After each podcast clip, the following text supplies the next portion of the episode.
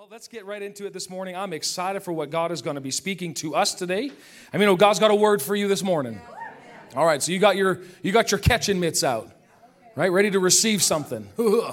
Bring it on, right? That's what we do. We are receivers now on this, and you know what? All I got to do is I get to hear the message first, and then I just get to simply relate to you what I heard first. So giddy up. All right, so let's get right into this this morning. Again, I want to just lay a quick foundation on a few things that we've been discussing and talking about in our time together. And a lot of this, again, has all been talking about our hearts, getting our hearts set because the Lord told us this is coming up on a year ago that we are to expect, we are to prepare our hearts, and we are to create an environment for encounters with Him.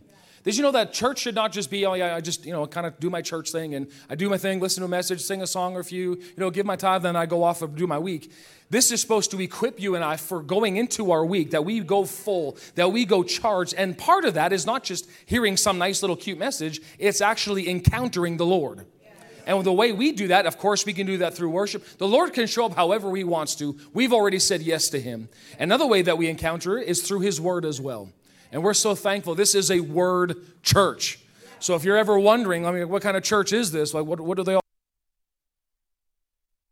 The Word of God is so important to us. In fact, we love it and we love the moving of the Spirit. This is what we're all about. So if you're asking, are they a denominational church? Well, we're part of the Jesus denomination, whatever that is. It would just be we love His Word and we love the moving of the Spirit. So do we speak in tongues? Oh, yeah, we do. okay. A girl got filled last week, I heard. Come on now, that's what I'm talking about. And we're just to keep more and more and more filled. And if you got questions on that, you can talk to Julian right after the service and he'll take all your questions.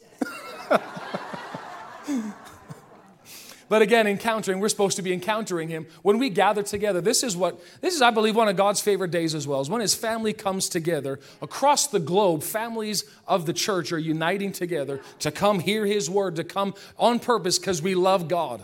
I'm here because I love him. How about you? All right. So, this is part of the whole encountering part. It's the father meeting his children. This is what it's about. And again, where do we get ready? Since, you know, God told us to get ready, where does it come? Are we getting on the outside? Are we doing our push ups every morning? Are we doing our sit ups? No, we get ready in our heart, right? On the inside. Why? Because God is an inside God, inside God working God right? That's where he works, that's how he operates. And in fact, your and my real life is not on the external. So you can't judge me by the minivan that I drive and go, oh, that must be his life. No, I'm far better than a minivan. Right on. Thank God that my spiritual life doesn't represent my minivan.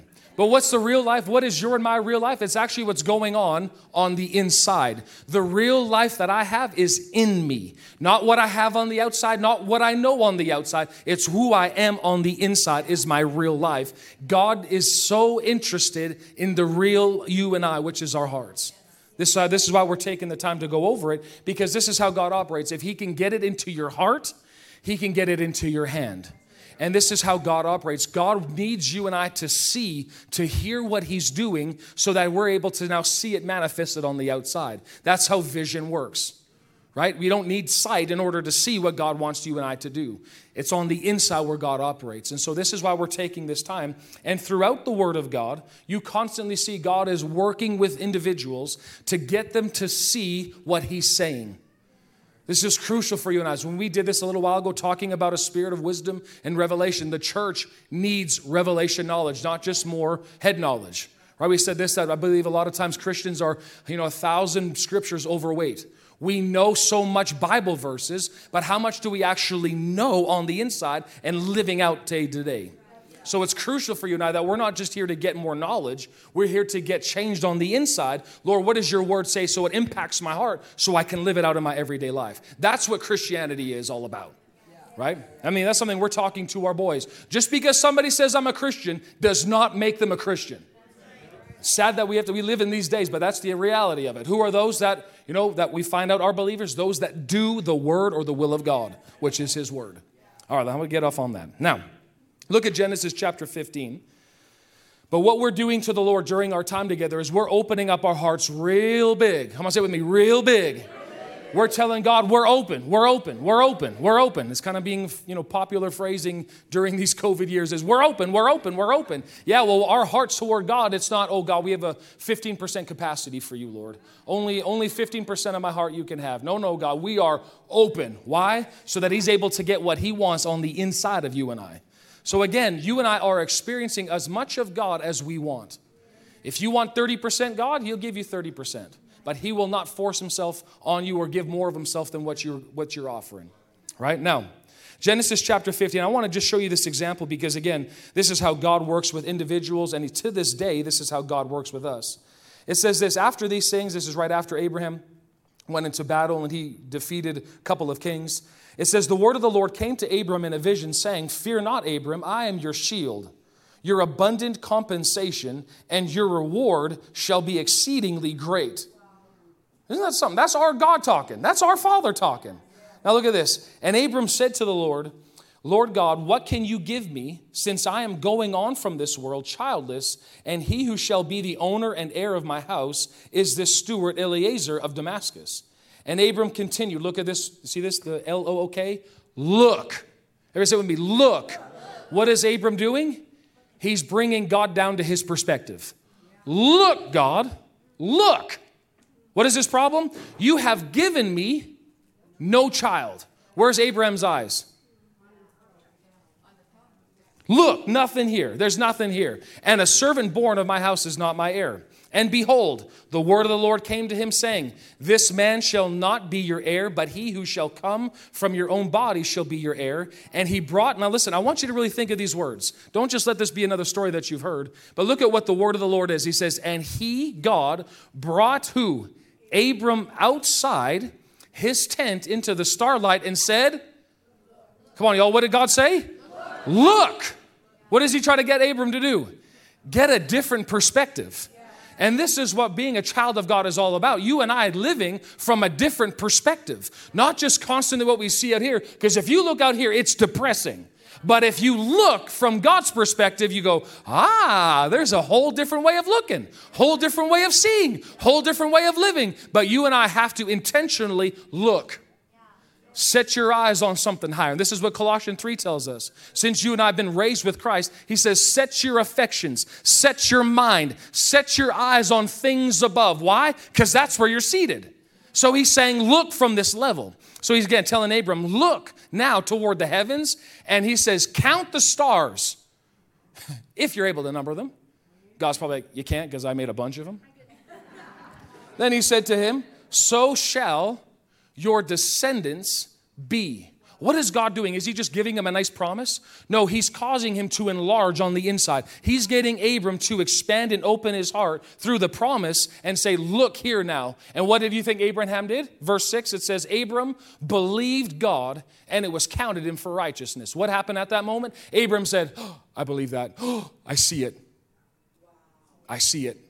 Okay, I see it. And from that moment on, you find God changing his name to Abraham. Why all this? Is because God changed his picture. And this is what you and I need. We need a different picture.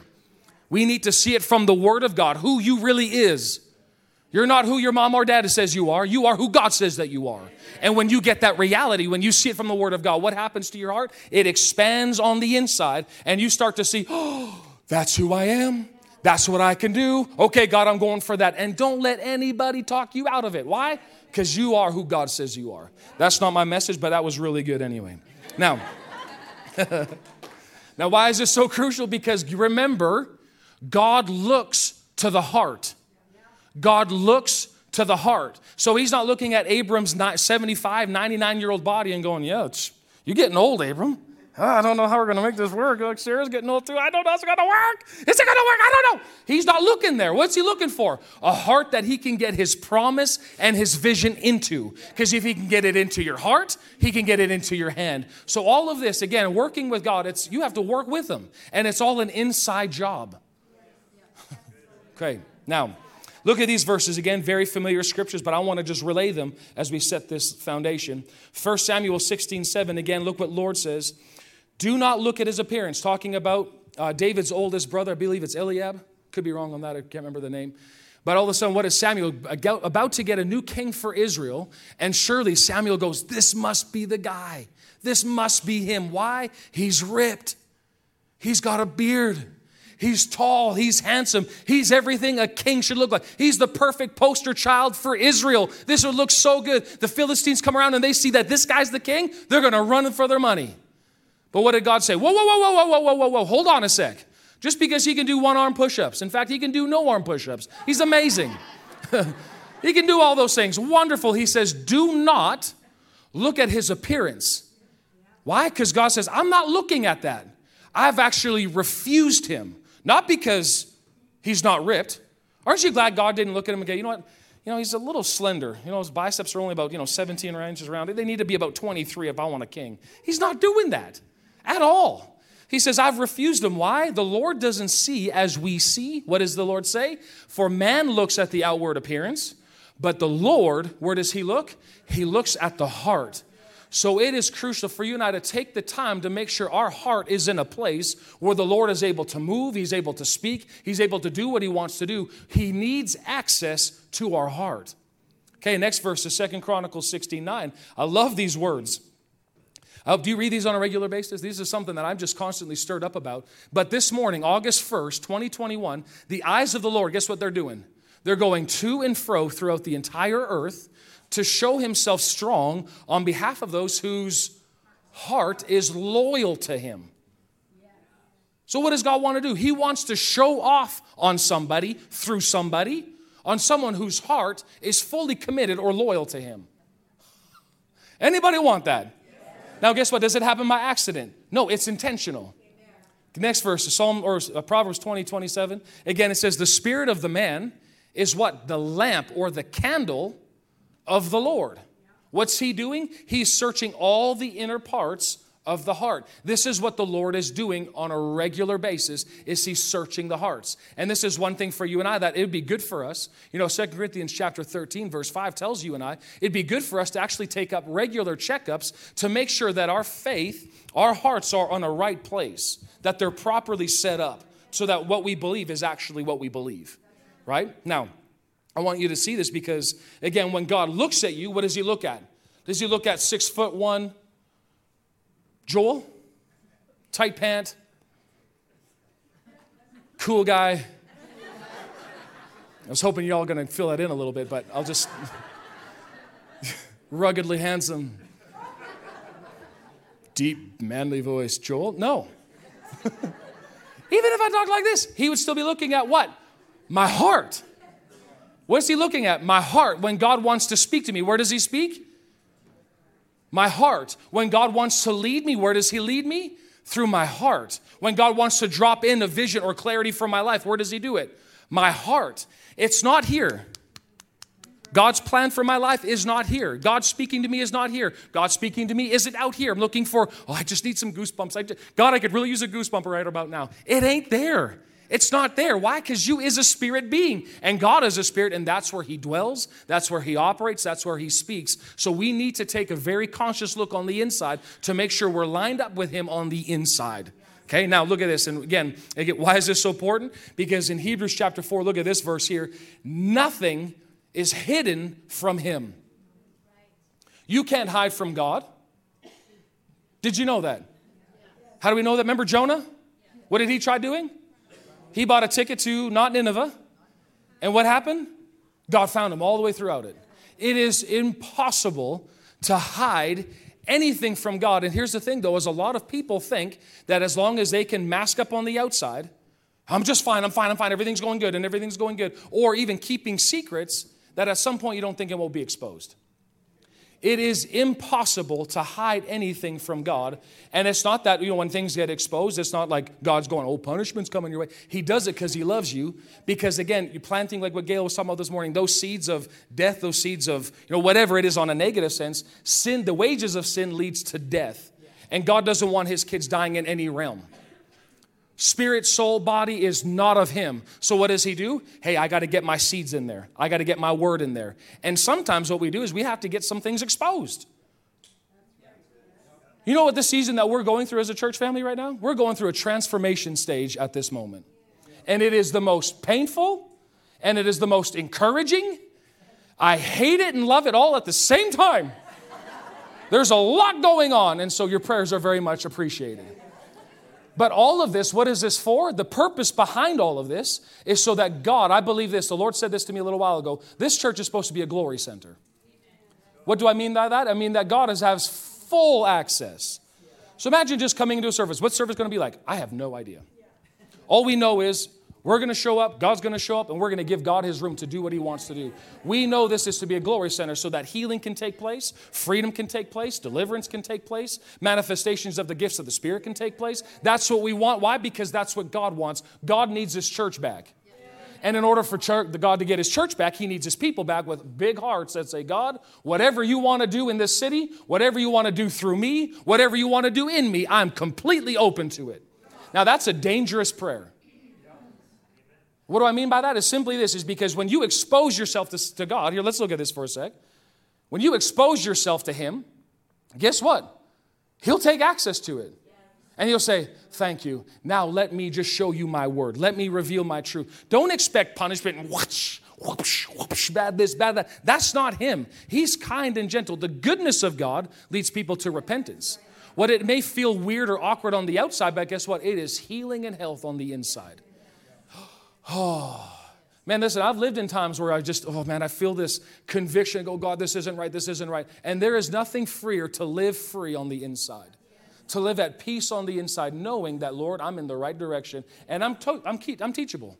I'm coachable. Lord, if you need to correct me in any way, you go for it and I'm open to it. Proverb talks about a wise man is open to those things. I don't know how I got off on that, but that is good again on the top. But let me look at these words in Hebrews chapter 4 verse 12, it says, We have the living word of God, which is full of energy, like a two mouthed sword. It will even penetrate. Everybody say penetrate. penetrate. The word is to penetrate to eh, the very core of our beings, where soul and spirit, bone and marrow meet. It interprets and reveals the true thoughts and the secret motives of our heart. That's not scary, that's good. That's good. Because again, why all the training? Why all the coaching? Why all the adjusting? Is because the Father, through the Spirit of God, is developing you and I to look like someone. Who's that? Jesus. Is to look like Him. Again, Jesus is not just an example for us, He's an example of us. Our goal in life is to look like Him. Did you know it's possible to do the things that He did on this earth? It's possible. In fact, you're called to it. Well, I just want it to happen. It starts on the inside. What do you think Jesus was doing for 30 years before his ministry started? He was preparing and training on the inside, getting in tune, getting in line with the Word of God, his Father, so that he could do the works that he was called to do. Is amazing. The Word had to learn the Word. and then, in fact, he taught the Word. It's just a lot of amazingness in one verse. Now, look at this, verse 13. It says, There is not one person who can hide their thoughts from God. Yay! says, Nothing that we do, say with me, nothing that we do remains a secret. Oh, you could hide it for a little bit, but at some point it will come out. Why? For your own good, for your own health, for your own safety, for your own calling. God will do it. Why? Because He wants you and I to be fit and formed into the image of His Son. It's a good thing. This happens to me on a regular basis, and I hate, love it. It hurts so good. Let's just put it that way. Okay.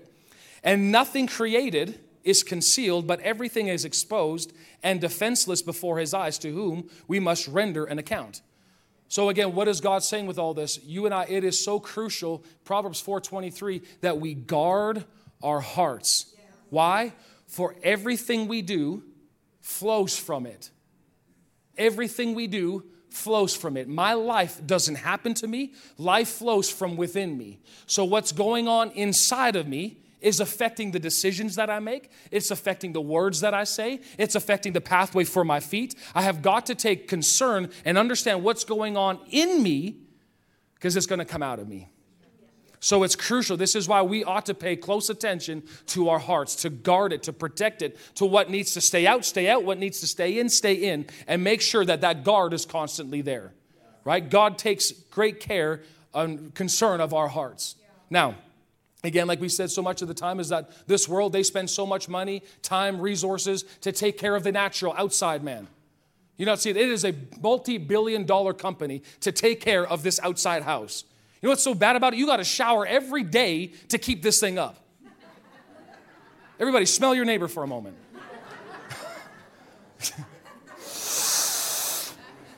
yeah, they're not working on the outside of the house real good. Yeah, but guess what? You got to do that daily. Listen, if I don't take a shower for a couple days, dear Lord, you don't want to be around me. And why is that? This outer man, guess what? It's going bye bye. Every day from last week to this week, guess what? Your outer man, it died. Praise the Lord, everyone. That's the good news. But the, uh, the outer man is perishing, the Bible says, day by day by day. The more that we progress in this, guess what? You're aging more and more and more. Till all of a sudden you look in the mirror and go, How did I look like this? What did this look like? And so, again, what the world wants to do is you nip this, tuck this, and you spend billions of dollars to try to plaster yourself so you look normal, but in fact, you're just plastic now. So you squeak, squeak, squeak, squeak, squeak when you walk around. It's just not pretty. But we spend so much effort and time on the outside, but what happens is you neglect what's going on on the inside, and that's the real you. Now, the good news to all this is that even though the outer man perishes, the new, the inner man is renewed daily. Woo! Are you kidding me, somebody? The inner man is getting renewed every single day. So when you get to heaven, you're going to be a beautiful 30 every single day of your life. Come on now, we'll look at you and go, man, you look good. Earth you wasn't so good, but man, heaven you, that's what I'm talking about. Yeah, it's going on on the inside. Now, all that to say, because God is spending so much time and He's interested in what's going on in our hearts. One of the questions I've been asking the Lord is Lord, if you're looking just directly at my heart, what are you looking for specifically in my heart? What are you looking for? What do you want to see in my heart? And this is something that's been stirring up in me for a little bit. I mean, I've been feeding on material, I've been feeding on the word, and so I'm kind of locked and loaded a little bit this morning for you. So I don't apologize for that. So get ready for a lot of scriptures being shot at you. But what I've been sensing on the inside, Lord, what are you looking for on this? And I just heard the Spirit of God again, just the impression inside. I'm looking for a willing heart. Willingness. Everybody say it with me willingness. And again, I believe He's talking to us as a church family as well. It's looking for a willing church. So let's talk about willingness here for a moment. I want you to turn to Psalm 110. And I'm going to just give you. Um, yeah, let's just read one verses, one through three. It says, The Lord God says to my Lord, Sit at my right hand until I make your adversaries your footstool. The Lord will send forth from Zion the scepter of your strength. Rule then in the midst of your foes. I mean, oh, God said that, and He is saying that, and He will say that. I mean, we are in a very good place. I mean, no, we don't have to wait to get to heaven to rule over the enemy. We can do that right here and right now because of what Jesus has done. It's not based on how strong we are, how good we are, or how good of a Christian we are. It's based on what Jesus did at the cross for us. He died, took our sins so that we now raise with Him in His righteousness. And we have full authority not only to stand before God. Listen, I'm worthy, you're worthy to stand before the Heavenly Father as if you've never done a thing wrong and command and tell that stinking devil to get his claws, get his teeth out of any situation in my life. I ain't let him in in my life. Punk. Gets nothing, no respect on my end. But then verse 3, and I want you to see this verse. This is crucial. It says, Your people, that's us, your people will offer themselves, huh? Willingly in the day of your power. How will the people of God offer themselves? Willingly in the day of their power. You know, I want to ask you this question Do you see that there is a connection between our willingness and God's power? Because I believe that there is a false teaching that has gone out. I know this because I'm sometimes have been susceptible to it, just kind of hearing it and going, oh, yeah, like, okay, God, we're, we're waiting for you, Lord. Whenever you want to move in power, whenever you want to do something, God, we'll just be ready. Kind of putting the emphasis back on, hey, we're waiting on God. When He wants to do something, then He'll do it. Can I just flip that question on us a little bit? What if it's not so much we're waiting on God as much as He's waiting on a willing church or a willing person to move? Why can we say this? Because God has never changed. He's the same yesterday, today, and forever. If He healed back then, He'll heal right now. Is anything changing? No. What's He looking for is a willingness of heart on the inside. So I believe that teaching is honestly from the gates of hell where we're just waiting for God to do something. We're waiting for God to come on in. No, no, no, no, no. He's waiting for a willing heart to move alongside him so that we can experience his power on a regular basis. So, can you see the connection between willingness and his power? Willingness, come on, say with me willingness and his power. They work hand in hand. Now, again, Jeremiah 1:12, I don't have that on the screen, but it says God is watching over his word to perform it in our lives. So the question that we have to ask ourselves is this, are we willing to yield to the power of God in our lives? Is there a willingness to this? Because you remember, remember in John chapter 5, there was a there's a, um, an amazing encounter that this gentleman had for 38 years. So at the pool of Bethesda, there was a paralyzed man that laid there for 38 years. Listen, I don't think we comprehend 38 years. I'm not 38. He's been a long, he's been there every day of his life for 38 years, longer than I've been alive day after day after day. And Jesus knew, I mean, that of course the, the Father led him to this, to this individual. But the question that Jesus asked this man in verse John 5, verse 6, it says, Will you be made whole? Will you be made whole? Y'all, are we getting this question? Do you, do you see the question? It's not like, hey, do you want to be made well? The question is, will you be whole? What's the emphasis on? Are you willing? Do you want to? Now, listen, for us, we go, oh, of course I do. He's been there for 38 years. After 38, let alone 38, after a year, people start to get comfortable in the way that they live their life. They start to get this is just how life is. This is just what happened to me. These are the things that have taken place in my life. This is what somebody said about me. Jesus would say to you and I, Will you let go of that mindset? Will you let go of that identity that somebody has labeled you on? well, that's just who I am. That's what somebody did or that's what somebody said. That's what Jesus would say. Will you let go of that? So again, he would not override your and my will, but he's definitely going to ask questions on and say, Would you like to get rid of that? Will you? So again, the willingness and the power of God work hand in hand on this. The next verse I want you to look at is Isaiah chapter 1. Again, very familiar passage here, verse 19. It says, If you are willing and obedient, you will eat what? Do you believe this? okay, what are the two ingredients for eating the good of the land? Willing and obedience. Now, if I'm not eating the good of the land, why could that be?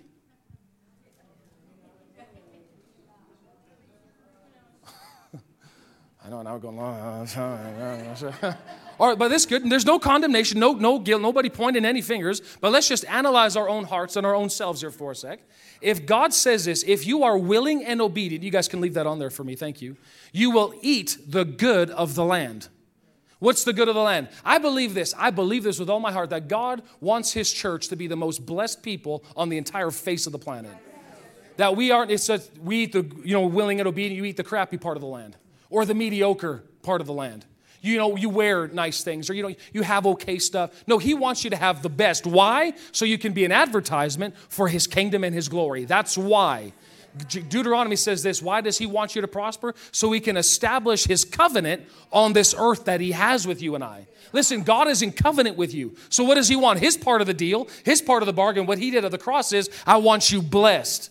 I want you looking good. I want you having good. I want you having nice things. But here's the thing. If I'm willing and obedient, those are the two ingredients, so I eat the good of the land. Now, I'm asking this self for my question. Now, I got corrected this past week because there was just some things going on on the inside of me, just in regards to willingness. Now, but I don't want to talk about me, I want to talk about you. So let's do that. I'm just kidding.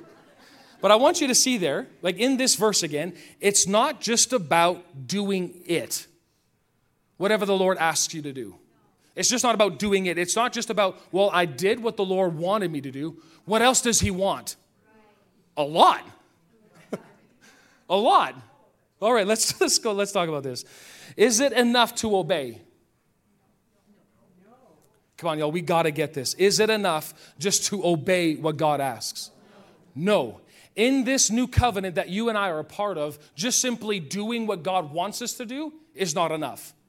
Now, I want to give you a couple examples here for a moment. Um, There's two, two ministers, one that I grew up listening to on a regular basis from my parents. They went to his Bible school. His name was Kenneth E. Hagin. And he gave an example about this, or Isaiah 119. And part of this was he had been pastoring a church for 14 years. And during that time, he was like, this, he said, this is, it's been great. He lived like the church owned another little house, so him and his family lived there. They were finally, you know, they had good food, they had clothing, they had good shelter, like they had good stuff that they could really live by. And the Lord called him out of that, says, I'm calling you now into the field ministry ministry, which we would call traveling ministry. So at that time, it wasn't really heard of back in those days, but he went out and he said, Okay, God, I'll, I'll do what you say. So he went out, and after about three, four, five, six months went along, all of a sudden, money was dropping like crazy. All of a sudden, he, his kids aren't adequately fed, they're not adequately clothed. The house that they're living in is run down on a regular basis. And so he went to the Lord and said, Lord, I'm calling on you. Isaiah 119. If you be willing and obedient, you eat the good of the land. You eat the good of the land. That's what you said, God. That's what you said. And the Lord says, Yeah, that is what I said, but you don't qualify. And he went, What do you mean I don't qualify? I said, If you be willing and obedient, you'd eat the good of the land.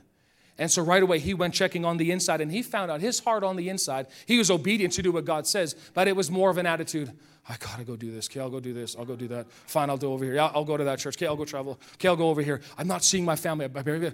The whining, the complaining on the inside is what disqualified him from all the things that God wanted to do in his life.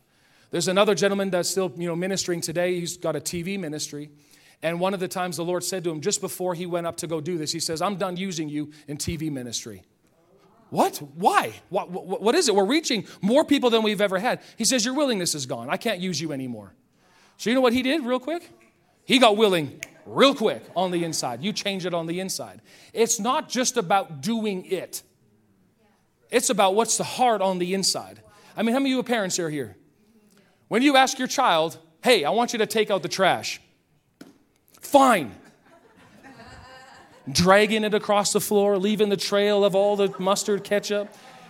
And you look at them and go, oh, bless your heart, at least you did it you would say, Get your butt back here. Boy, you will be willing, you will be thankful that you have a garbage can to even put that stuff in. Put a smile on that face right quick. Any parent, or is that just my, my parents? Okay. Did you see my mama just screaming at me? She, and again, this is how she would present this story. My lovely son Joel, could you come upstairs and bring out the garbage, please? That's how she would interpret it. Exactly. Exactly. Fine. And what would happen? My father would say, Oh, son, that's not the way we do it. Get back in here. But the same way, God's not just looking, fine, I'll just, I'll just pay my tithe. There, there it is. Fine, I'll just do it because, man, I got to do it all the time. Do you think God wants that? No. no, what's He looking for? He wants you to want to. he wants you to want to. Just the same way that, hey, son, you are living in my roof. I gave you a bed, I gave you clothes, I wiped your butt for most of half your life right at this point. You will be thankful that you have a garbage can to actually take out at this moment. I would love him to say, Father, thank you that this trash can is filled with all the beautiful delicacies of our family times together, and it's all just there's the trash. I would love to do that. That would be great if I got that response. I haven't yet, but we're working on it. but why is this so important? Because God is looking at what? the heart. He's not just looking to see if I just do what he asks him to do. He's checking to make sure that my heart is right, that the willingness of my heart is correct. Make sense? Okay. now, the condition of our heart, whether willing or unwilling, determines if what we do or give is acceptable or unacceptable to the Lord. All right, let's look at this for a little bit here. Let me just ask this question. If I want what I give or what I do to be acceptable, how must I do it? Starts with a W. Willingly. Willingly. Willingly. Now, let's go to Second Corinthians chapter 8 here for a moment. now, what I'm going to be reading to you uh, from here right now, this is going to be in regards to giving, to finances, but I don't want you just to limit it to that because this has to do with every area of our life. God doesn't just want, He doesn't just want you to do something, He wants you to want to. Like this, if I could say it like this, God doesn't just want you to go to church, or does it, sorry, He doesn't just want you to go to church, He wants you to want to. He doesn't just want you to serve in the local church, He wants you to want to. He doesn't just want you to give, He wants you to want to. And this is something that I've been corrected on in my own heart just the, this past couple weeks, is just checking up on the inside. It's not that I'm unwilling, it's just I haven't put the emphasis on, God, I want to do this with a glad heart. I get to. I want to do this. I want to do this. I want to be a blessing to people. I want to do that. All right. I'm glad we're all excited about that. Now, Second Corinthians chapter 8, I know this isn't a running around the room type of message, but it will cause that. I believe that with all my heart. This will cause it. And this, this is here we go. New Living Translation. It says, Now I want you to know, dear brothers and sisters, what God in his kindness has done through the churches in Macedonia. Now, the churches in Macedonia, there's a few of them. Galatia would be in, in, that, in that group. But this is just explaining what just happened, what God did in his kindness through these churches. Are you ready? It says, They are being tested by many troubles, and they are very poor. When the Bible calls you very poor, you must be very poor. But now look at this. It says, But they are also filled with abundant joy which has overflowed in what? Can you be poor and generous? Can you be poor and generous? Because it has to do with anything on the outside. It has everything to do with going on on the inside. If you got three cans of beans and you give two of them away, you are a generous person. Remember that uh, Jesus, that lady that was going to give of the Jesus was standing by the offering, right, at the, at, the, at the temple, and he was watching all the Pharisees come in and give, right? There's looking at this, looking at this. And it really, what Jesus was looking at, not how much was being put in, he's looking at percentage. He was looking at the percentage because all these Pharisees come in, they probably threw in millions upon millions, and because they have millions and millions that keep backing into it. But then one poor little widow went up there and she put in two mites, the Bible says. And what does Jesus do? He goes, Hold up. This woman has given everything she has. What's he looking at? He's looking at the heart. He's going, man, this, this lady trusts me. You can see, man, her confidence, her faith in God is everything she has is right there in that plate. That's what he's looking at. So, what attracts God is going again, the heart. So, can you be rich or can you be poor and generous? Absolutely, you can. So, absolutely. Verse 3, he says, I can testify that they gave not only what they could afford, but far more. And look at this. And they did it of their own, or in other words, they did it willingly. They did it willingly. Nobody forced them, nobody told them about it. They did it willingly. Okay, verse 5 or verse 4. They begged us. Now look at this. They begged us. Who begged them? These, these churches that were poor, they had nothing and they gave of their own free will. And it says they begged them again and again for what? The privilege of sharing in the gift for the believers in Jerusalem. What are they doing? We can't wait to do this. It's a privilege for us. I'll give everything I got. Here, just take it all. It just took over the entire service. They just got so excited about it because they were willing. Now, let me just throw this in there because, again, people talk so much about revival, talk about awakening. You will not see a revival of God apart from pocketbooks being opened. Oh, I want a move of God. If you're stingy, you're not going to see it. Why? Because where your heart is, there your treasure is also. It has everything to do with the inside. You can't trust God and you can't trust money. So, wanting to see a mighty move of God, it's going to require an open pocketbook. And the Lord's been talking to me about that too. And it's not so much, does God want your money? He wants you to want to give it. It's not that he's going to say, finally, I can give, I'm going to clean you out. That's not what he's interested in doing. Like what Gail said, he's trying to get something to us. But as long as we have it, he doesn't have us. So we're looking from a willing aspect. And this is one thing, even looking on my inside, if I ever found that there's sometimes it just seemed to be a little bit tight, anybody ever experienced some of those months where it just seemed a little tight? Maybe kids are eating a bunch, or all of a sudden diapers keep coming in. Like, dear Lord. and one of the things the Lord has been talking to me about, He's like, I want you to go back and check on the inside how willing you are to see the people of God blessed. Do you want to help people? Do you want to be a blessing? Do you want to advance the kingdom of God on this earth? Do you want to help it out? Do you want to advance the church? And going on the inside, or I have to really check this out, or you, did you just get caught up in some of your own things? Listen, we've all been there again. I'm not, I'm not perfect in this. I'm working on this myself. But I'm just talking about a willingness on the inside so that God can do what He wants to do. And part of that is rock your world with the goodness that He wants to download in us. Like you and I, don't be comfortable with the paycheck that you're receiving. Don't look at that and go, well, I guess this is just my life. No, no, no, no. Don't limit yourself to that. Don't limit God to that. There is so much more. What is He looking for? Willingness. Do I want to pay off somebody's mortgage? Like, do I want to? That's all that He's looking for is a willingness, right? And then the obedience will come afterwards on whatever He's asked me to do. Now look at this verse, uh, verse, verse five. Then they did even more what they had hoped, for their first action was to give themselves to the Lord and to us, just as God wanted them to do. Rock on. Now, let's skip down, look at verse 10. Here is my advice it would be good for you to finish what you started a year ago. Last year, you were the first who wanted to give, and you were the first to begin doing it. Now you should finish what you started. Let the eagerness, ever say eagerness, the eagerness you showed in the beginning be matched now by your giving. Give in proportion to what you have. Now, verse 12. Now, this is key, right? I want you to highlight this in your Bibles right here. Whatever you give is acceptable if you give it eagerly. Whatever you give, let's put it this way whatever you do, whenever you serve in your local church, whenever you give whatever, it is acceptable how?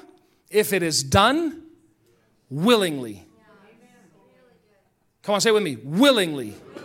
If I come up here and go, oh, I have to preach this morning, is God going to be happy about that? So my attitude has adjusted many times. I get to. You better believe I get to. This is a privilege and an honor for me to do this. I get to do this. If you're serving on any kind of team right at the moment, you have to look at it go, oh, I guess I got to greet this morning, got to shake a bunch of hands. There's a lot of fellowship that gets on them. Got to touch a lot of people. I don't like touching people. That reluctant, according to the word of God, is that acceptable to the Lord? No. How does he find it acceptable? If it's done willingly. God, I, I, I want to do this. I want to shake that person's hand right now. I want to you know, teach those kids. I want to do that. I want to do the sound. I want to do the light. I want to serve coffee. I want to, I want to, I want to. Because really, if all said and done, we get to be part of God's business and then get rewarded for it when this life is over.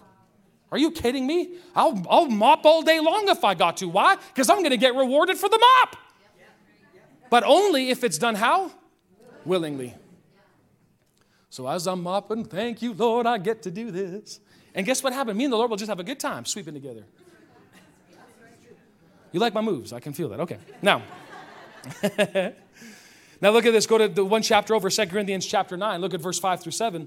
He says, So I thought that I should send these brothers ahead of me to make sure the gift you promised is ready, but I want it to be a what kind of gift? A willing gift, not one that is done grudgingly. Can you see this? Church, this is huge for us. This is an answer for a lot of y'all. Listen, there is so much seed that has gone out. There are so many finances that you have given either to the church or to ministries abroad. There is a lot of seed that's in the ground. If it would just be now of a willing heart, it would change drastically. Now, I'm not saying stop giving. I'm what I'm saying is check on the inside. What's going on on the inside? Am I happy to do this or am I just going, yep, another week, another dollar? If I'm thinking that way, what's happening? I'm restricting God on the inside, and my expanding of my heart ceases at that moment.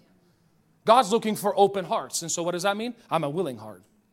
God, I get to. Even with the offering this morning, I thought, yes, I get to sow this this morning. Thank you, Lord.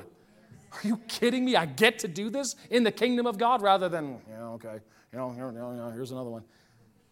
Is that acceptable? I know you're all just taking it in right? I, I'm trusting that.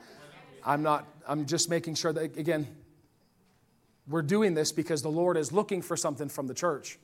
And what is He looking for? A willingness. Don't just think money. Get your, it's not about money. Stop it.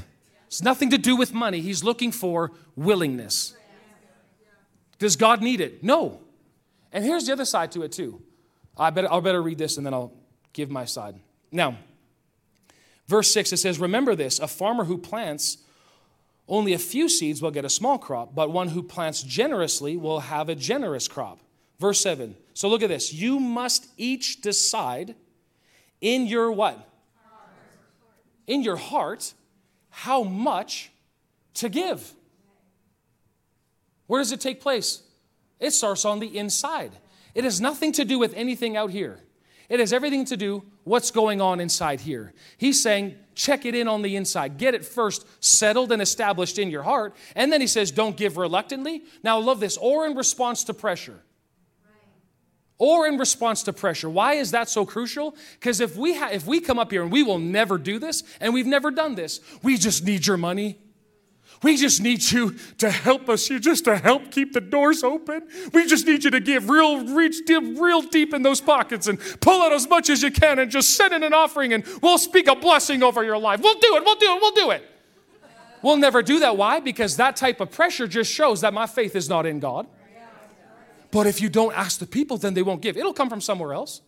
We have a source, and it ain't you, it's Him.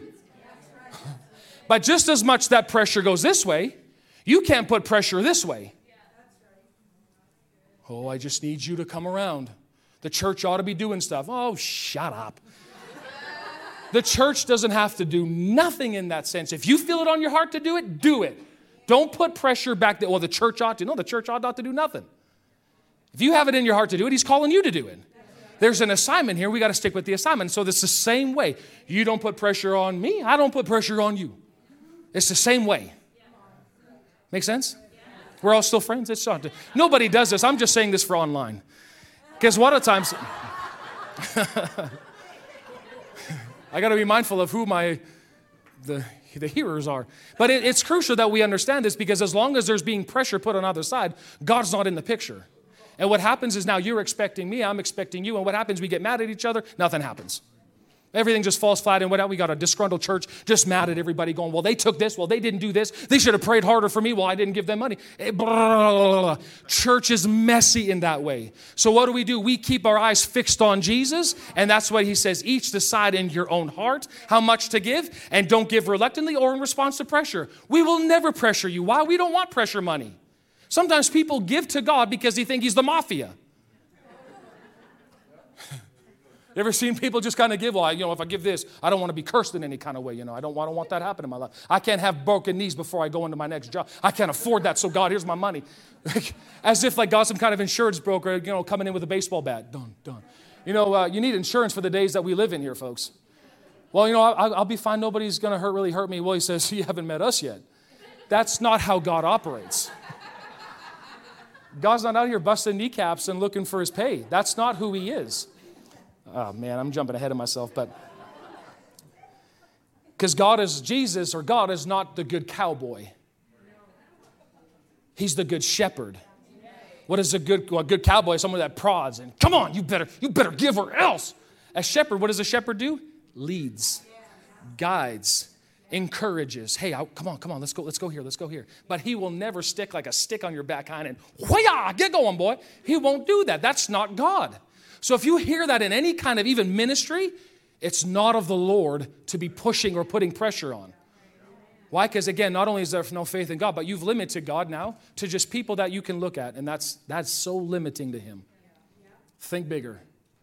So what is he talking about? Again, a willing heart. So he says, You must each decide in your own heart how much to give. Don't give reluctantly or in response to pressure. Why? God loves Come on, this is something that just stirs me up on the inside. God, what do you love? I'll be it. I'll be that. God, like I'm I feel like a little little little puppy. Okay, God, what, what, what do you like? What do you like? What do you like? Someone who gives generously and cheerfully? Okay, I'll do it. This is what he likes. Amplified Bible says he can't live or can't do without what? Someone who gives of their own free will. That stirs God up. That moves God. God goes, oh, There's my child. That one acts just like me and watch the blessings just come through because, again, we ain't limited to this. You're not limited to this. Get your eyes up. Look at the stars. Count the stars. There's so much of it. Just as much. If I mean, listen, I remember hearing this too. There's this, if you can create things, you never run out of it.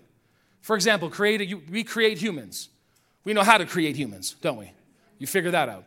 Well, the same way the Bible talks about, He knows, He teaches us how to create wealth. anything that can be created, you never run out of. There is plenty more where that came from, so we've got to stop thinking small. Stop even thinking just, oh, how much is it? Listen, focus on the willingness of the heart. Because if the heart is right, God's got access to get things to it. Now, let me just show you this. This is the last example. Uh, Exodus chapter 35. I'm going to read a couple verses here. But I want you to see, again, I don't want you to limit this just to finances, but God has brought this out. Like, if you think about it, the Spirit of God has pulled these verses out for you and I to see as an example, to teach us, to equip us for what is right in the day that we live in. It's amazing, is it not? I get stirred up reading some of these things. God wanted this read all these generations.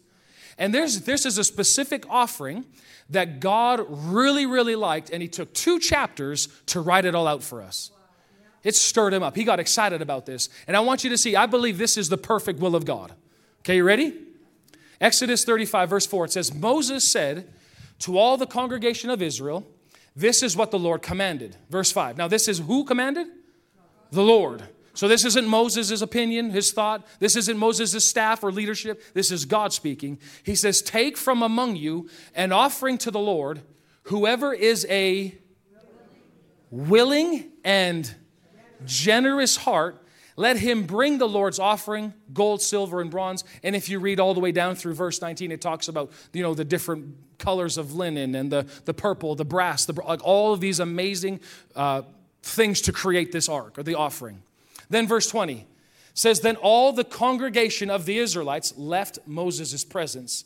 And verse 21, and they came, each one whose heart stirred him up and whose spirit made him. Why do you think God constantly says this? What's he looking for? Willing.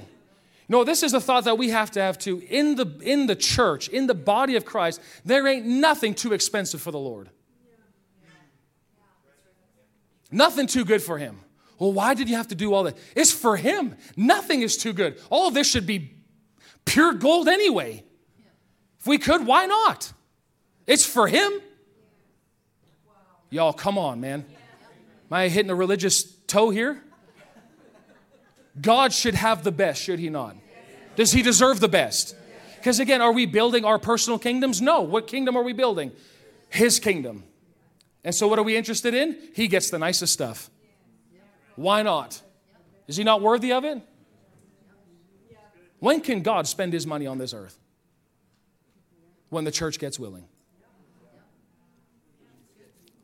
They came, each one to whose heart stirred him up and whose spirit made him willing. And he brought the Lord's offering to be used for the new tent of meeting, for all of its service, all of the holy garments. Verse 22 They came, both men and women, all who were he says it verse after verse after verse, willing hearted, and they brought brooches, earrings or nose rings, signet rings, and armlets or necklaces, all jewels of gold, everyone bringing an offering of gold to the Lord. Look, skip down to verse 29. It says, The Israelites brought a free will offering to the Lord, all men and women whose hearts made them willing and move them to bring anything for any of the work which the Lord had commanded by Moses to be done. Look at chapter verse 36 here. I'm going to read a couple more verses, then I'm done. Verse 36, it says, And Moses called Bezalel and uh, Holiab and every able and wise hearted man in whose mind the Lord had put wisdom and ability, everyone whose heart stirred him up to come do the work. Man, that's powerful. And then look at this. And they received from Moses all the free will offerings which the Israelites had brought for doing the work of the sanctuary to prepare it for service. And they continued, look at this, and they continued to bring him free will offerings every morning. Look at verse 4. And all the wise and able men who were doing the work of the sanctuary came, every man from the work he was doing. Verse 5. And they said to Moses, Now look at this. The people bring much more than enough for doing the work which the Lord commanded you to do. Look at verse 6. So Moses commanded, and it was proclaimed in all the camp let no man or woman do anything more for the sanctuary offering. Look at this. I believe this is the will of God. So the people were restrained from bringing. Could you imagine that? If the worldwide church would move their heart from this grudgingly or response to pressure, like, oh, I gotta do this, and they just move from a will from that to a willingness, at some point we're gonna have to go, hey, guys, no more. We don't know what to do with it all. We've paid for everybody's mortgages. Like we've done all of that. We've exceeded. We've done everything God's told us to do with this building. We've paid off for those all those buildings out there. We own all that. We're housing people. Just it's stop. We got to cut it off right now. This is the Lord. He willingly gave his son. I willingly give you my all. And go back to verse 6 here. Let's finish it off. Or verse 7. It says, For the stuff they had was sufficient to do all the work and more. I believe this is the will of God. It still is the will of God. I, am believing that for you and I as a church family. And again, I'm not, not talking about, oh, we're going to just give, give, give, give, give, give all the time. I'm not saying that. What I'm saying is our hearts are moving from a place of, or, oh, uh, or why do you keep talking about this stuff? To, I want to, Lord. I want to. I, I want to. I will to give. And I'm not just talking finance, I will to give of myself. I will to give to my church. I will to give in my family. I'm just moving myself from a place of this grudgingly to this willingness to give, this willingness to serve however I can. I believe with that, the Lord is able to do exceedingly abundantly above all that we could ask or think. But He needs a church that's willing. So last night or yesterday when I was here praying, these words just came out of my mouth. I said, Lord, we are that willing church in this province. We will be that willing church in this nation. So I've already made up your mind for you. So I hope you appreciate that. I'm just kidding. I didn't make it up for you. But I'm saying for myself, for, for the church that we are in, the church that the Lord has called us to under shepherd, Lord, we will be that willing church that you need in this region. You want us to pay off somebody else's thing? Yes, sir. Glad to do it. Want us to help somebody? Glad to do it. Glad, glad, glad, glad, glad, glad to do it. And then a part of it, not so the willingness is there. And then the next part is, Lord, what do you want me to do? And there's been times the Lord says, No, I don't want you to give. That's fine. Hello. You know, the Lord can say that. What He's looking for is, I want you to want to. Okay. So it's not just about I have to give to every human being that walks on the street now. No, no, no, no. You're still led by the Spirit of God. But what I'm just saying is, I'm prepared my heart, Lord. I already say yes before you even have to ask me. It's already a done deal in my mind. Sure thing. Glad to do it. Yes, sir. Yes, sir. Can I just pray over you and we'll be, we'll be. And Father, in the name of Jesus, I speak over every beautiful family that is represented here, over every heart that is represented here. Lord, first of all, thank you for their lives. Thank you for causing them to be born in such a time as this in 2021. And not only that, but Father, you've called them to be in this church family. Whether you're visiting or not, you're part of this family. We're so glad that you're here. Lord, thank you for calling us together. Lord, right now, we turn our hearts to you this morning just to say on the inside, Father, we are willing. We are willing and we are obedient, and we'll know we'll eat the good of the land. But Father, our part is to make sure our heart's right. So this morning, we just align ourselves, give you access to us, just to say this, Father, that we are willing to do whatever you've asked us, to do whatever you've called us to do in the mighty name of Jesus. Father, I speak over every home. I thank you, Lord, that you're stirring in hearts right now, that you're working in people, you're working in to do of your good pleasure. Father, I thank you that you continue to speak to them while they're even laying in their beds that you continue to download insight and vision and instruction for these coming days for them personally, for their family, maybe for their business or for the job that they work at.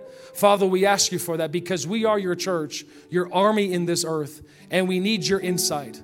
So I ask you for that, sir, in the mighty name of Jesus. And we are a willing church. We love you, Lord, with all of our hearts. In Jesus' mighty name, amen. Amen.